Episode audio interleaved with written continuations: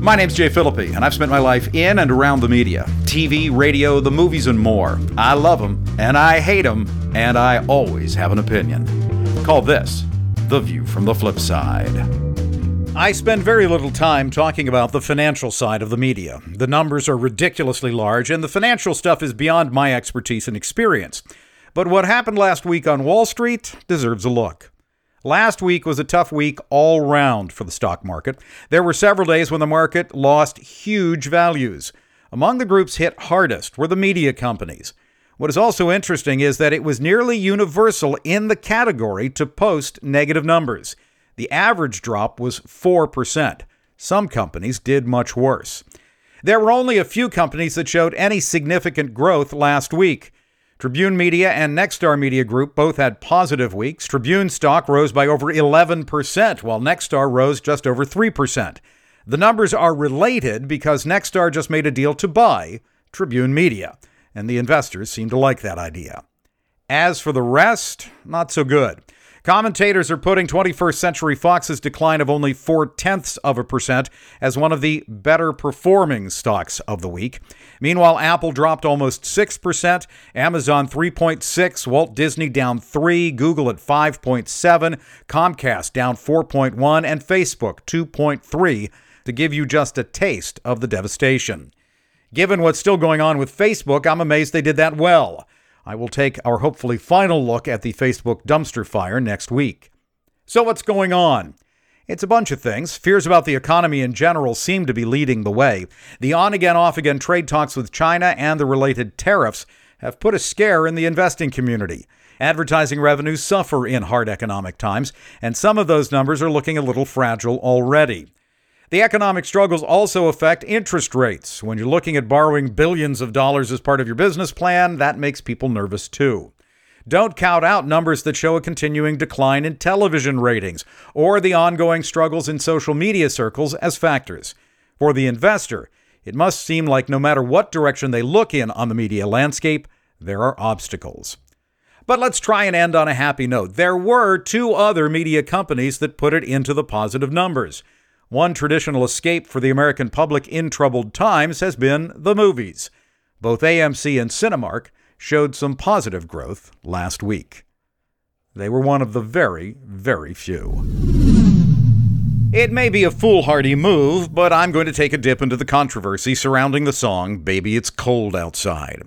If you have missed this seasonal tempest in a teapot, the details are as follows. Radio stations in the United States and Canada have dropped this 1940s hit tune from their rotation because some listeners have commented that the song was kind of creepy. The lyrics involve a conversation between a woman who says she needs to leave and a man who is trying to convince her to stay. It's been a holiday time standard for quite a while. Here are my thoughts on the song. First, it's not a Christmas song. It has nothing to do with anything related to the holidays or the season. So if a station decides to drop it from their holiday rotation, I see no issue there.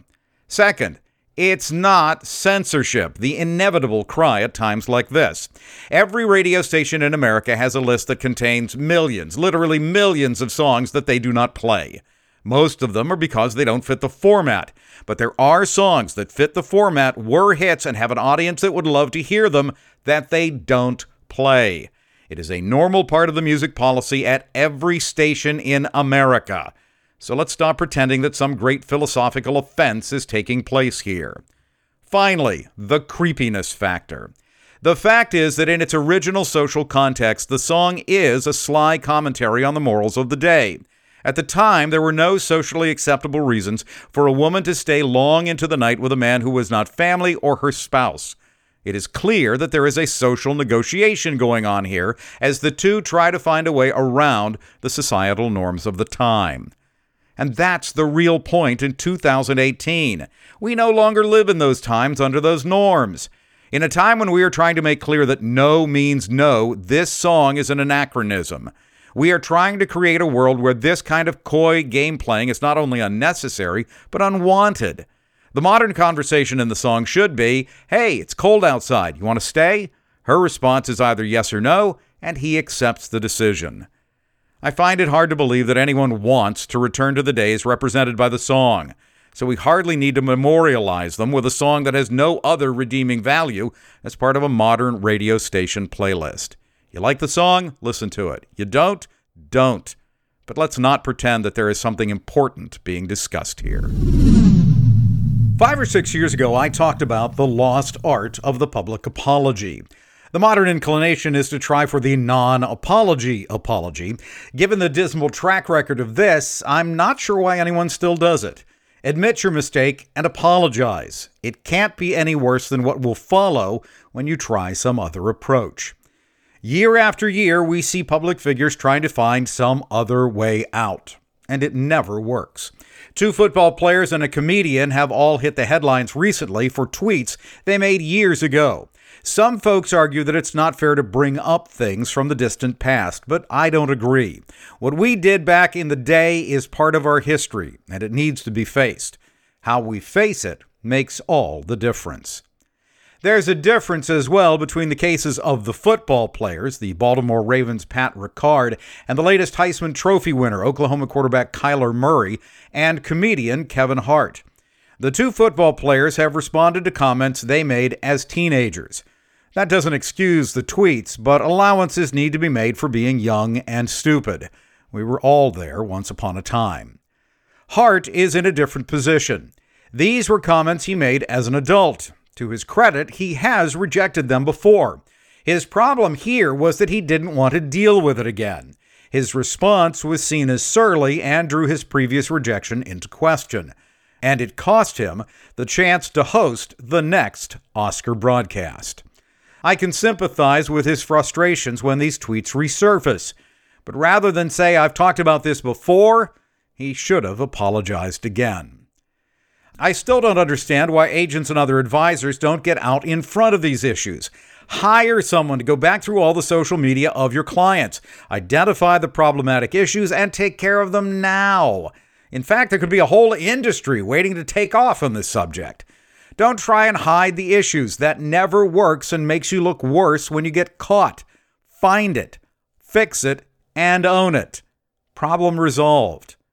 I still believe the best way to face an event you regret or a statement you no longer support is to come right out, take ownership of what you did, and apologize without qualifiers. You can stop the media fire by depriving it of oxygen. Call that the view from the flip side. The View from the Phlipside is written and produced by Jay Phillippi. You can follow this program on Twitter at Radio Flipside or visit our website at viewfromtheflipside.com.